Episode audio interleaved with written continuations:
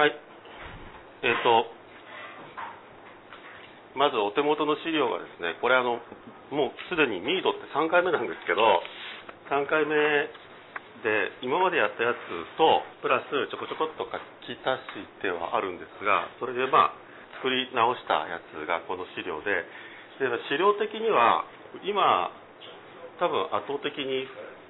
新しい資料がこのコンプリートミードメーカーという、これはあのブルワーズ・パブリケーションからという本があって、これがまあ多分いい本だと思います。でミードの本ってたくさん出てるんですけど、割ともう古いんですよね、どれも。これもしくは雑誌ですね、えっと、ダイマジってまれにミード特集をやるので、まあ、そういうところからのデータがいいと思います。それでスライドがですね、これ途中までスライド化したんですけど、時間が全然なくてですね、スライド化が途中までできてないので、途中からこっち側の文章を見ながらになりますが、最初はちょっとありますので、スライドを見ていきます。ミードの歴史は、これはそのミードというのは、人類が最も簡単に手に入れることができる、えー、甘みでありまして、要するに食物を栽培するとかですね、例えばビールの場合、モルトは麦を栽培して、まあ、どっからか取ってきてもいいですけど、それをモルト化してとおかかていを経て初めて甘くなるわけでして、えー、日本酒にしても米と麹でアミラーゼがでんぷんを分解することによって初めて甘くなるわけでして、それに比べてブドウというのは取ってきさえすれば甘いですから、これは非常に楽なんですけども、さらにそのブドウよりも、ブドウは例えばこう一生懸命たくさん取ろうと思ったら栽培しなきゃいけませんが、蜂蜜はですね、もっと簡単にあの狩猟生活、ね、狩猟生活の中で得ることができる、できていたのが、まあ、蜂蜜とか、まあ、ブドウとかといったものの糖分でありまして、その糖分を発酵させてお酒になるということは非常にごくあり得る話なわけですね。例えばビールの起源は麦を置いといたらなんか雨が当たっちゃって、えー、と偶然芽が出て、それを知らないで偶然引いてパンを作ったら偶然甘いものができて、それがまた偶然水に浸かって、そこに偶然濃い人が入ってきて偶然発酵するとかという恐ろしい偶然がたくさん連ならなければならないのに対して、蜂蜜は薄めさえすれば OK です。まあワインもそうなんですが、ワインは薄めなくてもジュースにする必要があるんですけど、えー、そういったものは非常にこう偶発的に簡単にできたであろうということで、えー、石器時代の洞窟の壁画によると、すでに蜂蜜を採取して、まあ、狩猟生活の中で採取して採取をして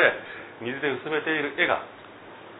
あると、飲み物、甘い飲み物としたんでしょうね。でそれをほっとけば当然のことだから簡単に発酵してしまうので、ミードが作られていたであろうとされています。ごせんねんからにせんねんまえ、エジプト、ギリシャ、ローマ帝国ではミードが作られていて、まあ、イギリスでもローマ帝国による侵略による前から作られています。でミードは多くの神話に登場するんですが、特にあのスカンジナビア神話ですねにたくさん登場します。よっておそらく古代スカンジナビアでもミードは作られていたのであろうと思われます。インドではリーグベーターに出てきます。ギリシャ神話のバッカスは一説によるとミードの神であったらしいです。ミードという言葉はギリシャ神話の中では神の食べ物となっておりますが、これは飲み物ではなくて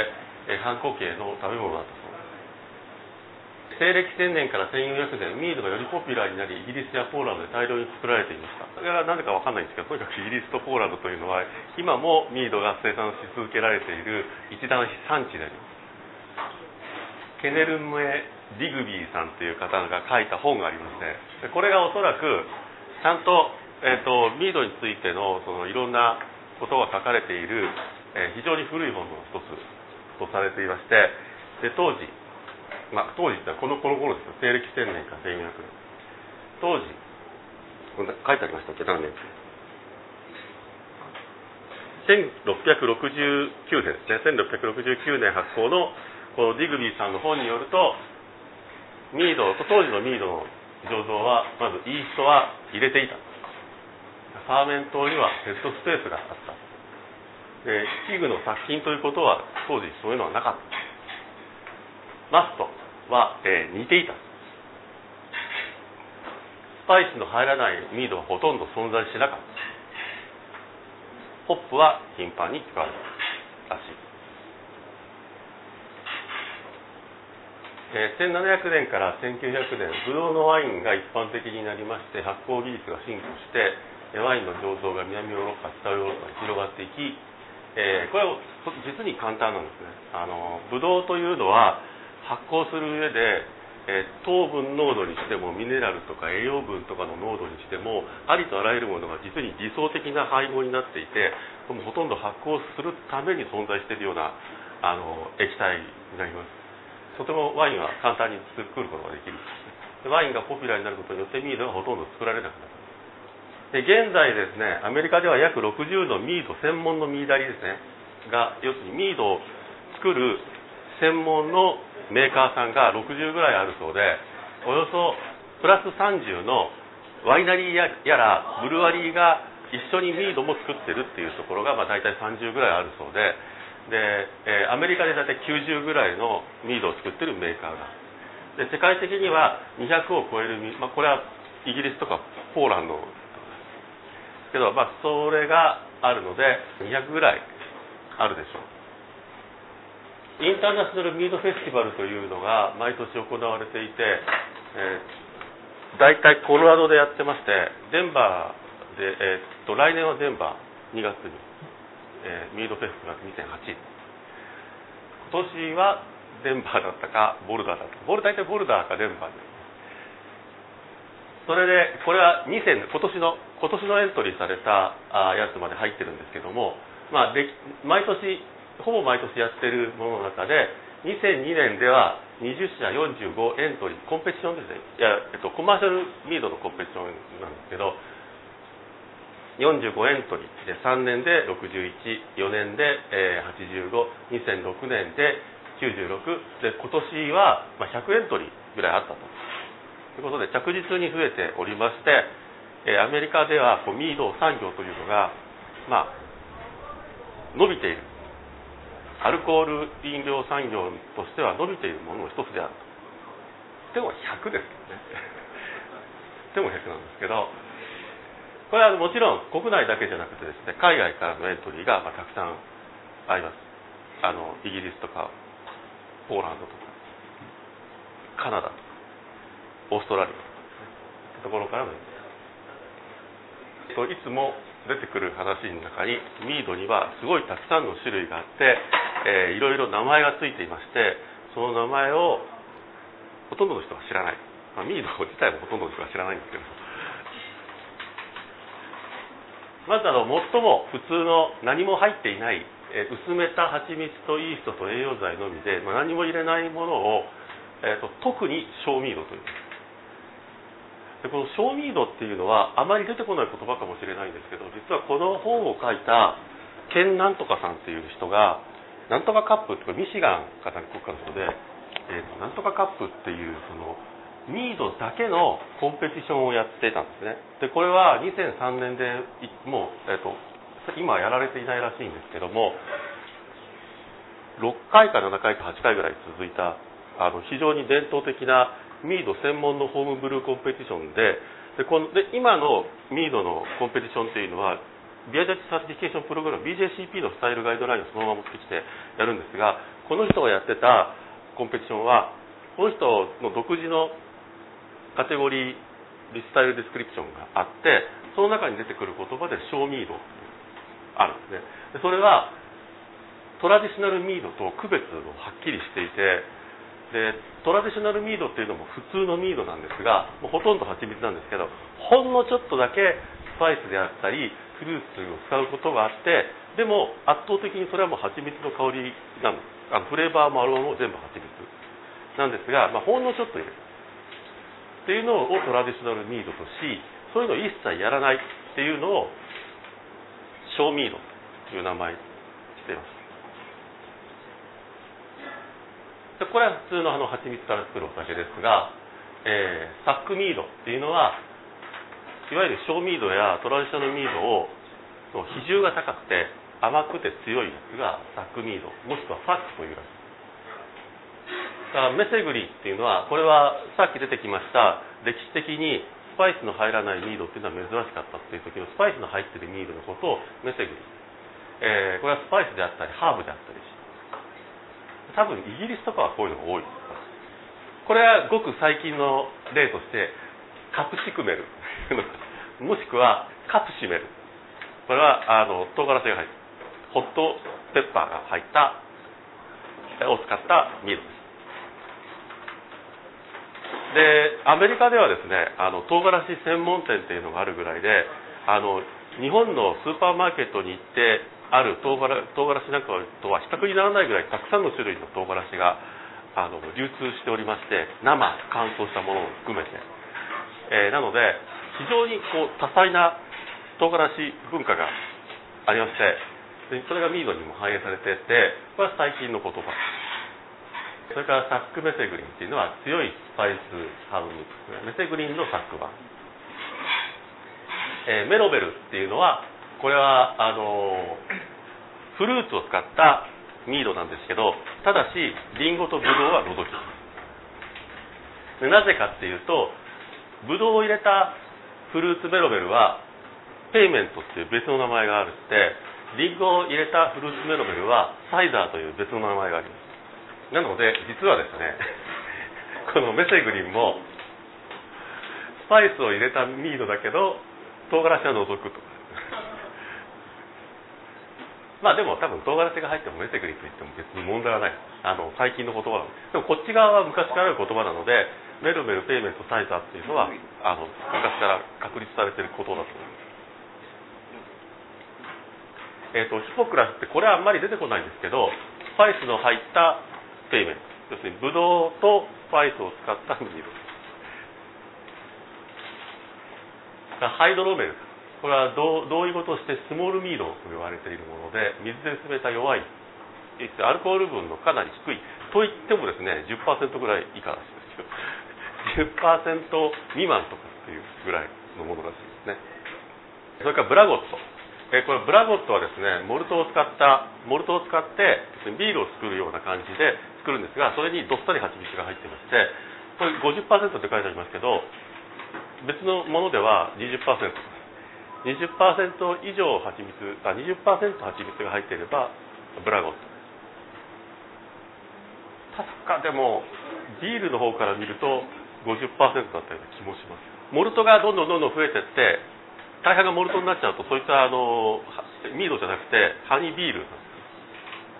これらのクロスオーバーがあります。例えばスパイスメロメルとかフルーツブラゴットとかですね、要するにモルトにピーチを使ったミードとかね、これはあのオープンカテゴリーとかなんかそういうのでコンペティションでは用意されてるみたいですね。で本当に実際フルーツブラゴットある。蜂蜜とイーストの選択、ミードを作るには良い蜂蜜は、えー、単一、まあこれはそうなんですけども、まあ、必ずしもそうとも言えないところもあるんですが、えー、一般的には単一の花から、例えば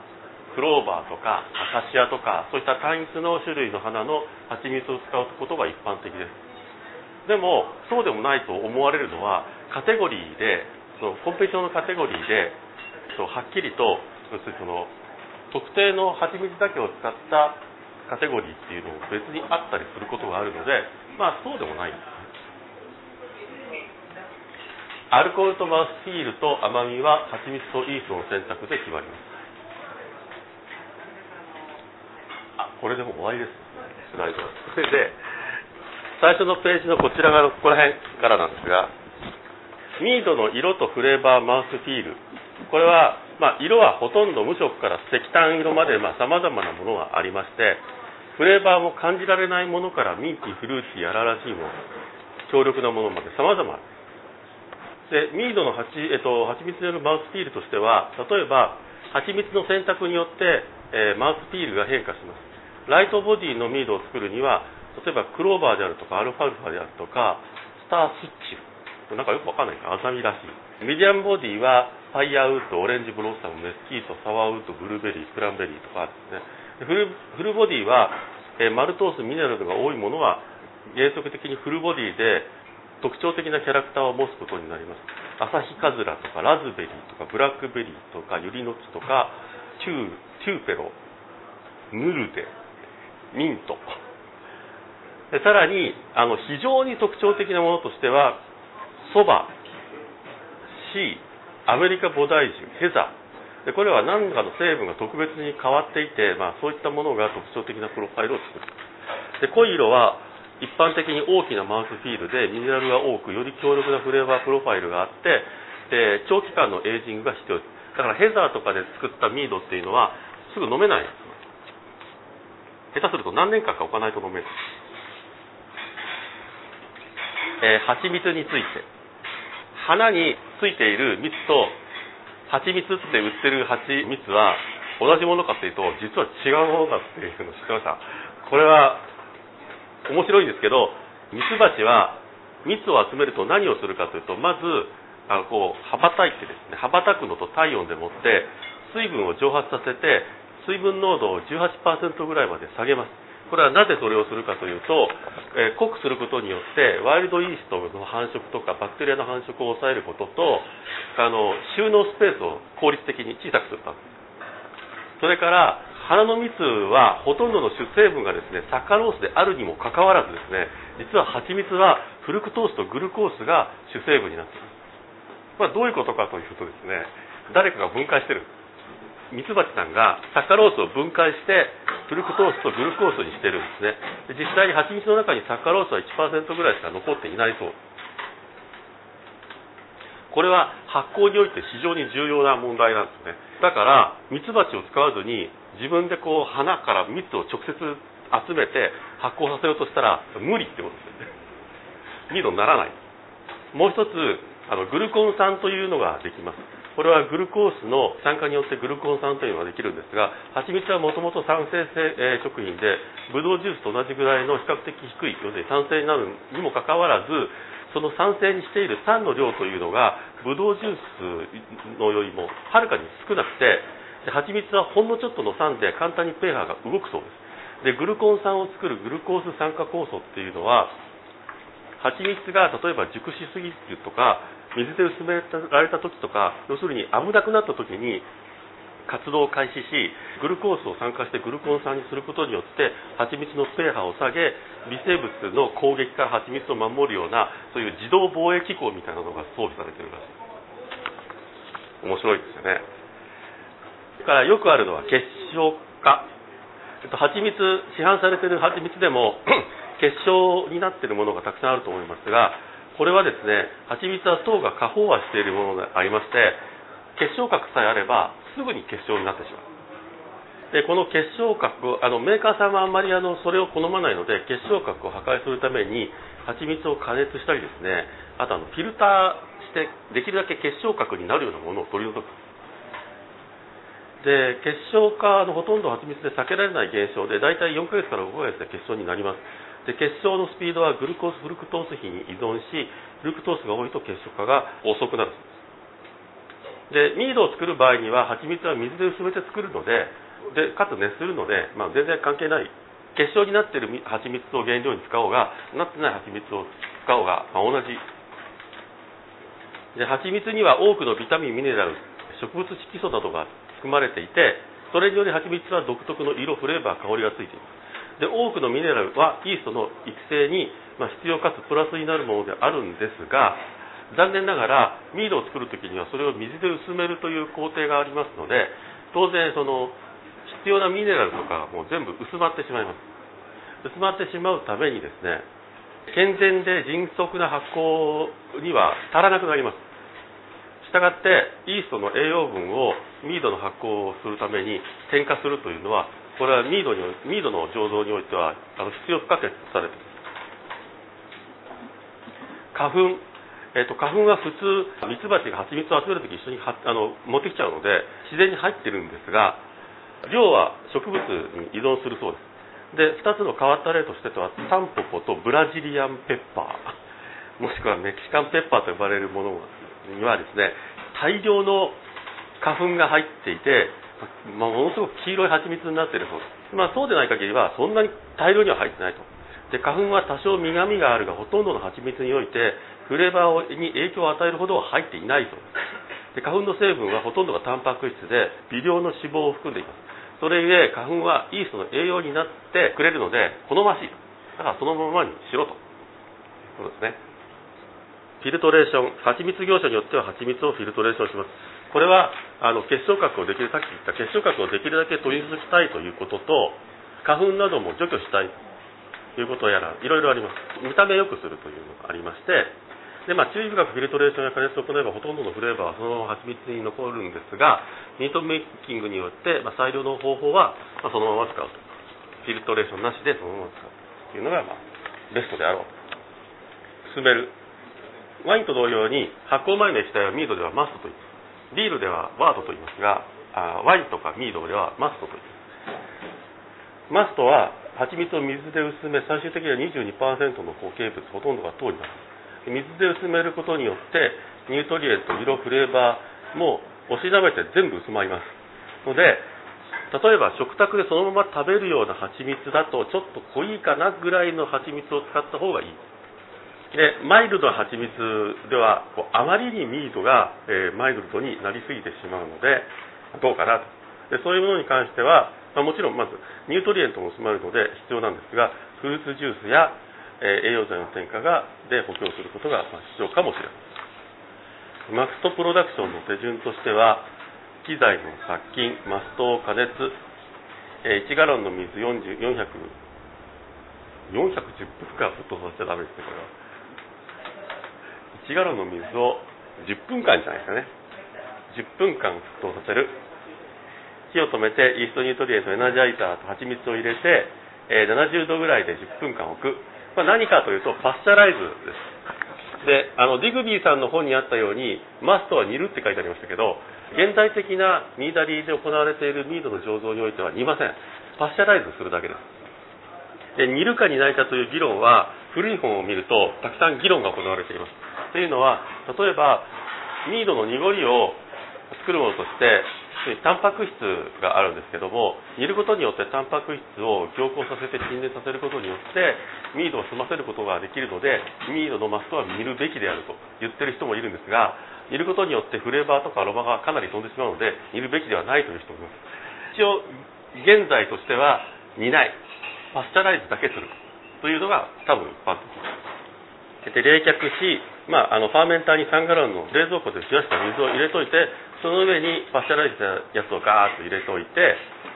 で冷えたらイーストをピッチしてエアレーションもしましょう。エアレーションもあのビール同様に非常に重要なものになります。これは後の方で出てきたかな。添加物で、これも古い方にのレシピを見ると必ずその酸を添加するってことが書いてあるんですが、これは一般的にはリンゴ酸、あマリックアシッドってあの書いてありまして、えーと日本では食品食料屋さんでリンゴ酸で売ってると思います。これはリンゴの酸ですね。クエン酸、これはシトリックアシッド、これは英語で読むとよくわかりますが、あの柑橘系のシトラシーなアシッドですから、柑橘系に存在している酸です。から酒石酸、これはよくわかんないんですけど、タータリックアシッドってこれはブドウの酸。この酒石酸も食料品屋さんに行くと売ってますし、クエン酸も食料品屋さんに行くと売ってます。カファバシ行くと今度はでっかい袋でドーンとすんごい安い値段になってます。そもそも酒石酸やリンゴ酸はワインの中に一般的に見られる酸で、酸はミードの糖分とのバランスを調整するために使われるんですが、この酸による、えー、味の調整により、あのミードってものによって梅酒みたいな味がすることがあって、梅酒のようなフレーバーのミードになります。で酸とちょっとこう酸味がかかって甘みも残っているって感じ。純粋に味の調整であり、発酵の初期段階の pH を大きく落としたくないのでマストに入れることはせず、発酵が終わってから酸を入れてくださいということです。これはちょっと後の方にも書いてます。単に、えー、アストレンジェンシーは単にですね、渋みですね。アストリンジェンシーでミードにキャラクターをつけると。で古いスタイルではハーブやホップやアストリンジェンシーを添加します。メセグリンですね。とさっき歴史の中にも説明があったように、太古のミードっていうのはほとんどがメセグリンで、必ずハーブとかスパイスが入っていて、それによって必ずアストリンジェンシーが入ってた。まあそれゆえそのほとんどのミードはメセグリンであり、あの昔のミードアストリンジェンシーはミードによって重要なキャラクターと思われていて、でそれほとんどのミードはメセグリンであり、ホームブルーはティーバッグとかを使ってですね、タンニンを追加したりしたんですよ。昔の方を見ると。その後、まあ、ホームブルーのトレンドそのまま受け継いで、最近のホームブルーをトレンドからして、かつその、えー、アメリカの新興ミーダリーみたいなところのトレンドからしてですね、えー、こういったアストリンジェンシーを重要と考えるトレンドが一切ないです、今。で、実際あの、この本の中でもですね、このさんにんに関して語られていることはほぼない。全くないと言っていいです。で、この中に載っているサンプルレシピにもそんなタニンとか入っているのはない。現在のそのミーダリーが作ったりホームブルワーが作ってたりするミードっていうのは非常に上品なデザートワインを目指して作られているので、アストリンジェーシンを必要としておらず、最近のミードメイキングの本でもほとんどタニンについてはない。タンの添加も実はほとんどないです。いわゆるあの小ミードっていうやつが多分今一般的にミーダリーとかで作られていて、酸を添加することは重要であると本の中では言ってはいるんですが、実際には使ってない例が多い。えー、ニュートリエントで非常に重要なものとして酸、フリーアミノナイトロジェンですね。えー、とこれは最低 ひゃくさんじゅうミリグラム パーリットル、理想的にはさんびゃくから ごひゃくミリグラム パーリットルがまあ必要とされているんですが、これはですね、あのイーストの代謝のために、健全な代謝と増殖のために必要なものなんですけども、えー、ビールとかのワードの中にはたっぷり含まれています。ところが蜂蜜に含まれているのが、まあえー、とライトの蜂蜜ほど少なくてですね、でそれをかつ水で薄めることによって到底 ひゃくさんじゅうミリグラム パーリットルには及びません。でそれで最も一般的に添加される、それを補うものとしてはリン酸アンモニウム、リアンモニウム、えー、フォスファイトとかっていうやつで、えー、通称 ディーエーピー、ダップと呼ばれているもので、これもあの普通にホームブルーショップで売ってます。で大雑把にいちティースプーンパーガロンを入れるとだいたい にひゃくごじゅうはちピーピーエム ですから にひゃくごじゅうはちミリグラム パーリットルになるそうです。で、まあ、その他にビタミン B を ごミリリットルにパーにガロンとか、エプソムソルトひとつまみパーガロンとか、リン酸カルシウム にミリグラム パーガロンとか、まあ、いろいろなそういったものを入れることによってイーストの、あの健全な代謝とか増殖を助けるというものを入れる必要があります。でこういったものはいろいろ混ぜたものがですね、イーストニュートリエントとかイーストエナジャイザーとかですね、えーまあ、そういった名前、いろんな名前が付けられてメーカーがですね売ってますので、ホームブルーショップで行けばそういうのを買えます。ペーハー、えーと、ラグフェーズっていうのはイーストが増殖してこう盛んに発酵を始める前までの段階です。えー、それからエアロビックフェーズというのは、まあ、そうそうですね、要するにマストに含まれている酸素を使い切るまでの間ですね。要するにあの空気でもってイーストが活動している。で空気を使い果たして初めて発酵になります。は、えー、空気を使っている間はイーストは糖と酸素を得て代謝することによって水と炭酸ガスを作ります。これじゃアルコール飲料になりませんので、それ使い果たすと酸素がない状態で糖を代謝することによって二酸化炭素とエタノールを作る。でその酸素がある状態で活動している時がエアロビックフェーズで、でこれは酸素がない状態よりも何倍も効率がよくエネルギーを作り出すことができます。そのためにエアレーションというのはビールにおいてもワインにおいてもミードにおいても重要です。その段階で多くのアミノ酸やミネラルを必要とするんですが、これらはpHを保つバッファーになっておりまして、これらがなくなってしまうとpHがさんないし にてんご まで落ちることがあります。でこの状態でイーストの代謝が非常に遅くなり、それに伴い好ましくない生成物を作り出す可能性があるの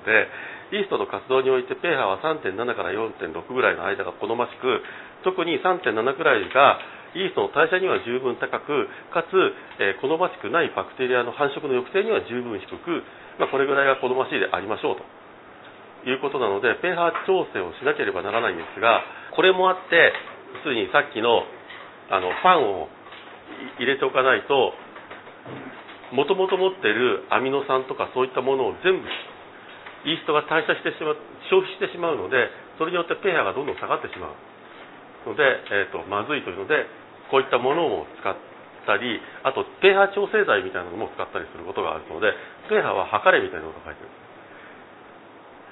それからペーハが下がっちゃいけないので、さっき言ったその酸による味の調整というのも発酵前に入れてしまうと、それだけでペーハが下がる原因になってしまうので、それはやらないこと。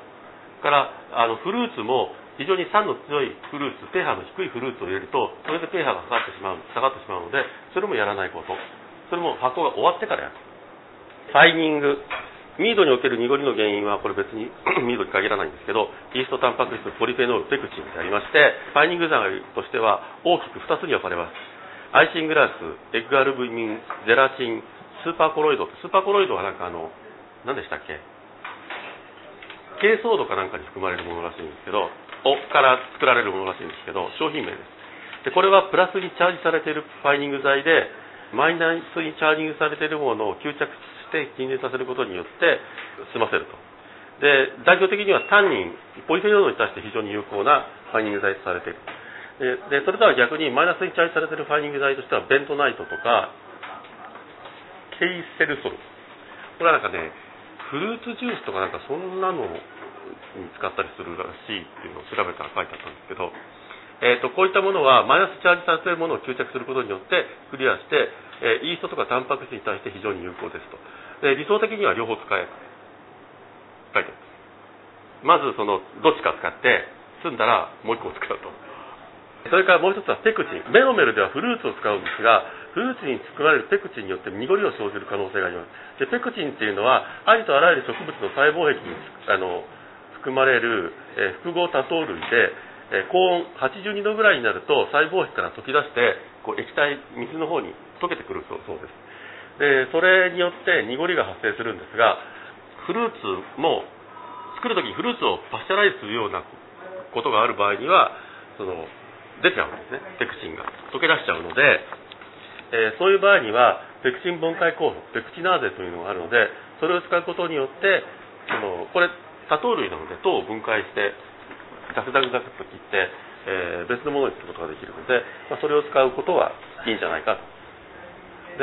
まあ、この人の本によるとフルーツをパスチャライして使うようなミードを作るときには、まあ、保険としてでも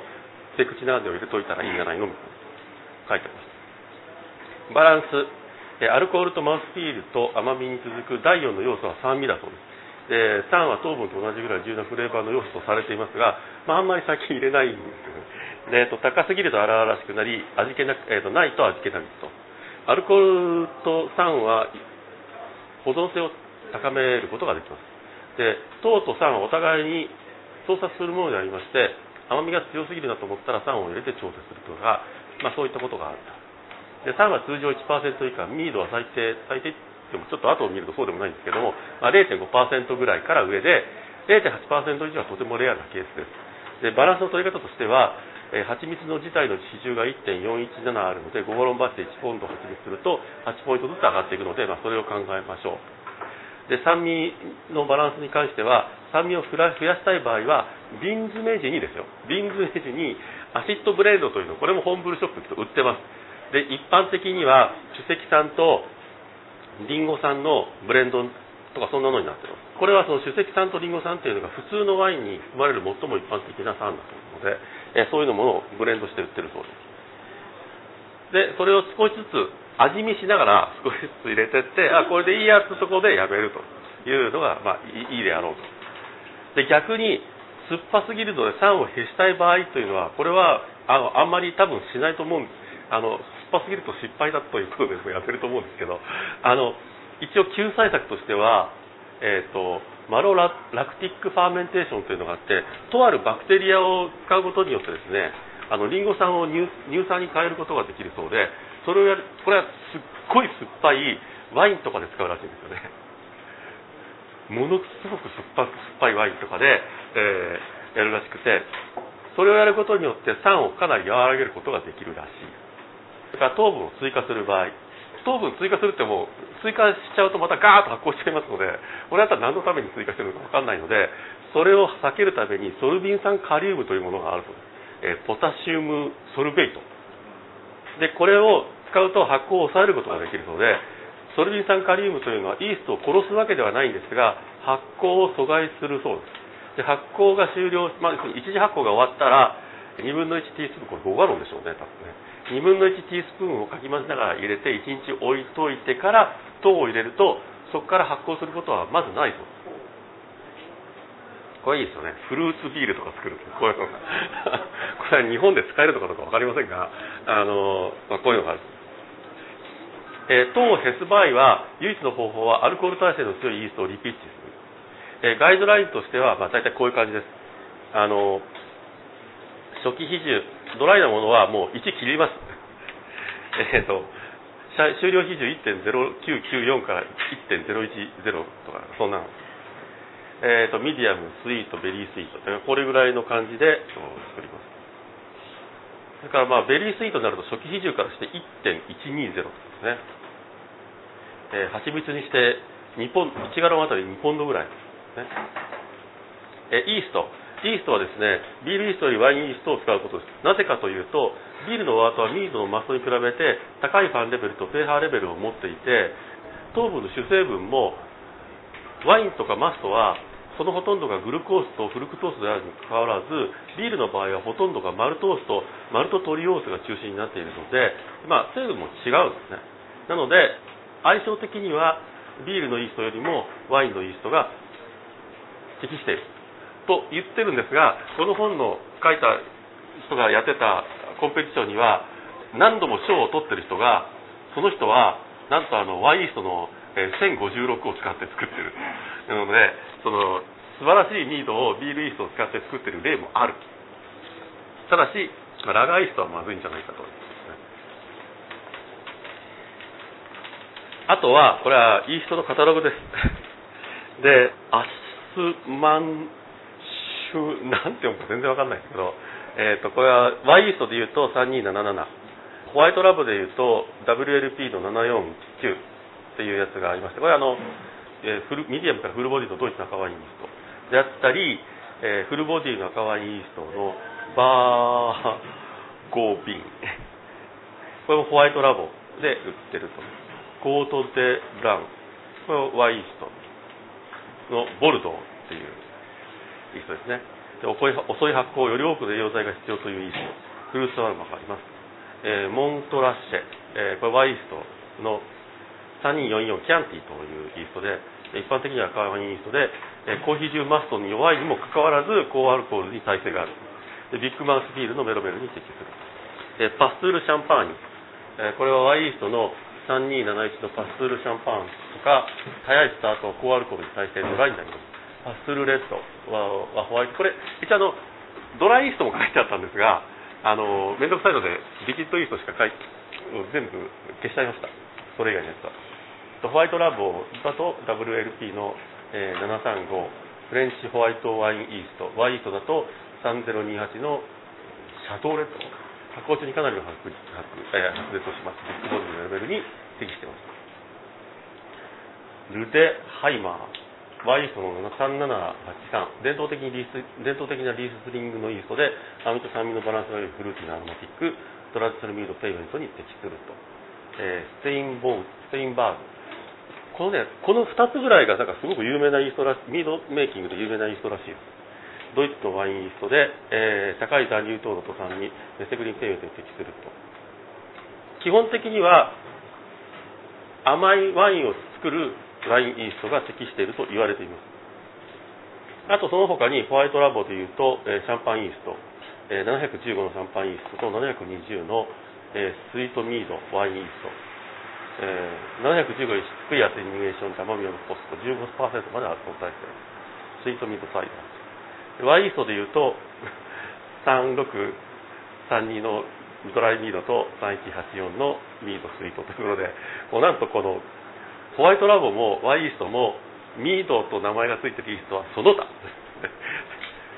ていうのはですね、これもなんか前に話この前の回にもちょっと言ったんですけども、一応そのホワイトラボにしてもワインイーストにしてもミードと名前がついているイーストがあるんですが、それがすごいいいかっていうとそうでもないらしい。だから普通の白ワイン 甘, く甘い白ワインのイーストがいいという話です。あとはですね、あの蜂蜜のカタログで、これはあのホームページからまるっきりコピペで写しただけですので、まあ、ここを見てもらえれば、まあ、オリジナルが書いてある。で日本では非常に蜂蜜が高価なものですので、なかなかあのミードが作るというのも大変なんですが、えー、と今回は新用として、ま、京都のですね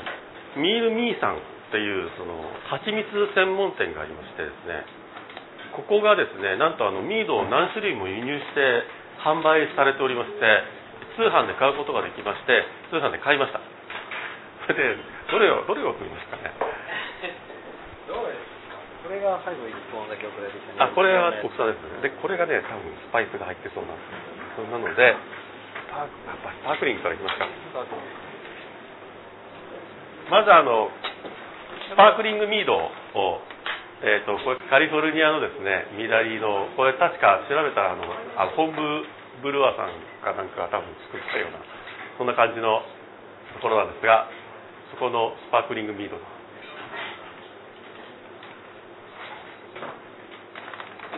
質問してもいいですか、はい、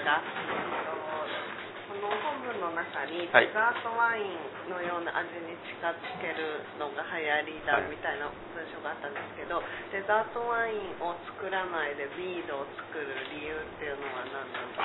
か。ブドウ畑がいらないとかじゃないですかね。蜜が安いとか。うん、安いか安くはないと思うんですけど、多分その広大な畑を持たなくて済むっていうのが大きいと思い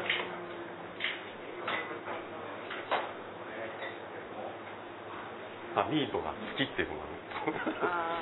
る。あ、なんかワインに近づけちゃうとそのミードらしさっていうの。あ、なんなんなんなん全然残ります。あのハチミツのキャラクターは残るので、あのワインとはまるっきり違うものになります。あんまりたくさん入れると飲めないですよ、よんほん。えーと、ワインと同じようです。じゅうなんパーセント。あ、すごいすごい炭酸ですね。ね、シャンパンのような。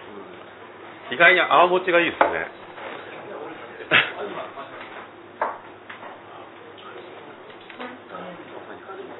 あ、これはちょっとすごいワインっぽい匂いがするね。結構酸っぱい。びっくりですね。えーと、これはカリフォルニアオレンジブロッサムから作っているそうです。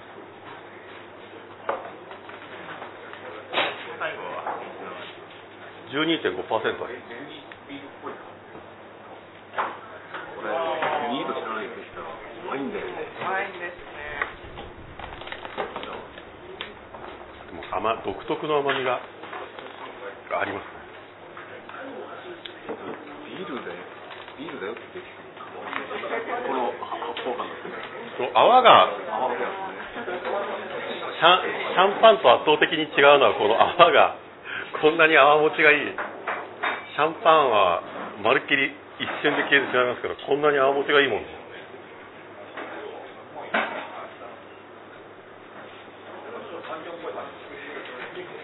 次にあのイギリスやりましょう。イギリス、えー、と次のミードは伝統的なミードの国のイギリスのミードです。これは多分あの ミ, ーミード専門業者さん業者っていうかミード専門メーカーさんのあのろくじゅうでしたっけ、ろくじゅうの一つこうミールミーさん通販で持ち込んだらこれが入ってきたそうで、あの最後に僕がコピーペーストでしたホームページのナショナルハニーボードっていう、えー、と米国はちみつ協会っていうところ の, あのパンフレットが入ってます。これこれスパイスが入ってると思ったら入ってないですね。少し入ってます。あ、入ってるかもしれないね。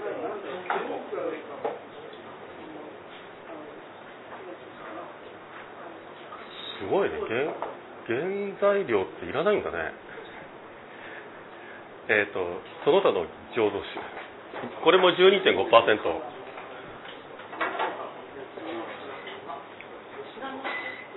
あー、なんかそんな感じ、なんか入ってますね。これはでも絶対これは買うときに絶対スパイスが入ってると思ったんですよ、はい、思って買ったんですよ。これはでも割と酸がほとんど入ってないですね。甘みが圧倒的な感じで、だからこういうのを割とあのえボルダーにレッドストーンミーダリーっていうところがあって、そこは何回か見学に行ったんですけども、そこのミードっていうのは全然酸とか入れない、あのこういうトラディショナルミード、うん、フルーツを入れないものに関しては全然酸を入れないで、やっぱパスチャライズしかしないで、そこのオーナーさんっていうか、まあ、やってる人はまるっきり元ホームブルワーでこうミードでメダルをいくつも取ってミダリを自分で作ったんです。これ蜂蜜のキャラクターも多少あるんじゃないですかね、そういうミントミントっぽいキャラクターのなん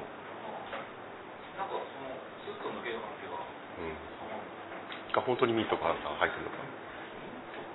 かわかんないんですよね。とりあえず日本語のタグには何も書いてないです。多分そのヨーロッパ的にはあその僕もイギリスでミードを買ったことがあるんですけど、それ買ったやつ全部メセフル全部スパイスが入ってるやつ、そんなのよりも全然入ってましたよ。もうはっきりと分かるんです。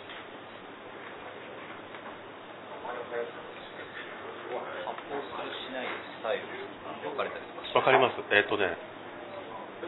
コンペティションとかだともうミ例えばミードなりメロメルなりでエントリーする時も、えー、ときもドライとかスイートとかのチェックと、それからあのあのカーボネーテッドとスティル、スパークリングとスティルかスパークリングとスティルのチェック項目がある。でも例えば、えー、とスパークリングだからといって別のカテゴリーにはならないみたいですね。だからそのトラディショナルミードだったらトラディショナルミードで、その中でスパークリングもスティルも戦ってるみたいです。それもすごいなんかこのグラスのところにつくのがすごいまるでウイスキーみたいに流れますね。えっと次はカナダのやつで、これはなんかここのここのメーカーのこれのシリーズのこれじゃないんですけどがメダルを取ってました。えーと、これはですね、ちょっと低いです。 じゅってんごパーセント。 あ、これはなんか変、独特な匂いがするな。これはさっき、さっきより全然ドライだ。こ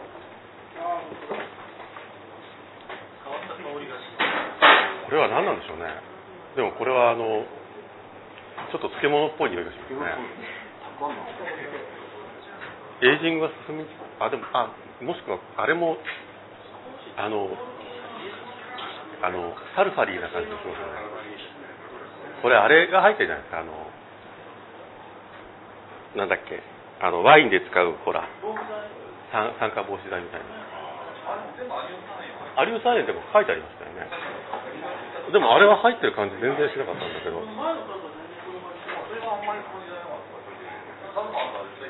でもアリウサーレンは書いてあります。アリウサイはあのなんとかタブレットっていうのホームブルーショップに行くと売ってて、でそれもなんかあのワイルドイーストとかのを阻害するんですよ。あの菌を殺すほどのパワーはないんですけど、でそれをワインとかですごく長期エイジングするような、何ヶ月も何ヶ月もカーボーイの中に入れてほっとくような場合は、それと何ヶ月かおきにいっこずつ入れとくとか、そういう使い方をする。これはなんかこれはいいのかどうかわかんないですね。うん、でも多分こういうその白ワインっぽいものを今の人たちっていうのはかなり目指してる。ただそのあの、まあ、これはちょっとあれあんまりないかもしれませんけど、その蜂蜜の蜂蜜の香りとか蜂蜜のキャラクターとかがこうちゃんと残った感じで白ワインみたいなものが多分目指してるんですね。あ、で最後にですね、あのいっぽんだけなんとあの国産のコマーシャルミードが、あの高知の菊水酒造というところがですね、なんとあのミード事業部というのをまで作っておりまして、これもあの通販で買えます。ここはあのスパークリングも作ってますけど、これはあのあえてスチルを今回、これはあのクローバーで作られてるそうです。アルコール じゅういちパーセント、 これはかなり酸が入ってますね。これはかなりその、えーと、リンゴ酸か酒石酸かそういったものが相当入ってる。これこういう調整をすると梅梅酒っぽ、なんか梅酒っぽくないですか。梅酒っぽくなっちゃう。あ、そう書いてありますよ。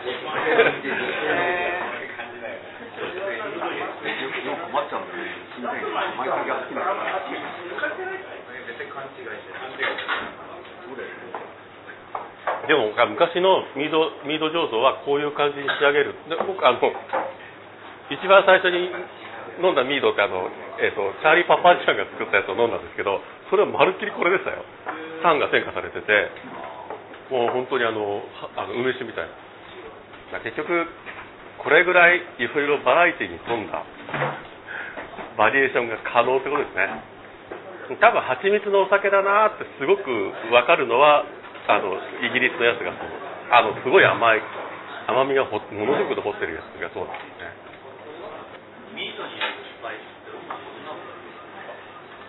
ああ、えっとね、なんだろう。ちょっとあ、えっとサンプルを見ましょう。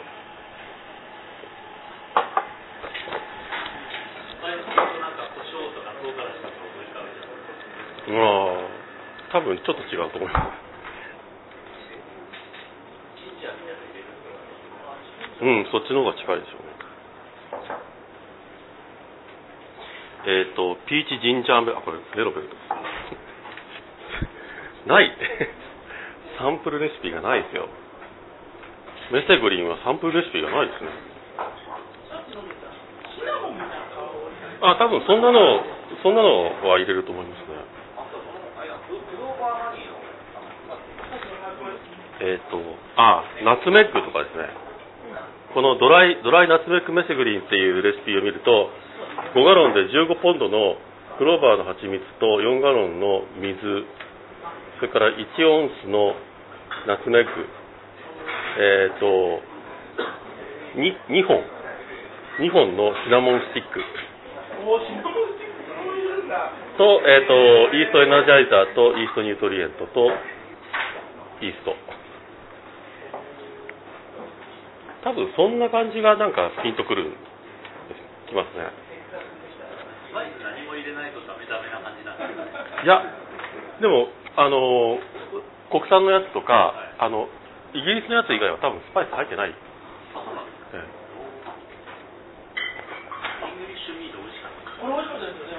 それは多分バランス的にそのすごい甘みに偏ってるバランスが多分よくできてるんですね。ということで、何かご質問がなければ。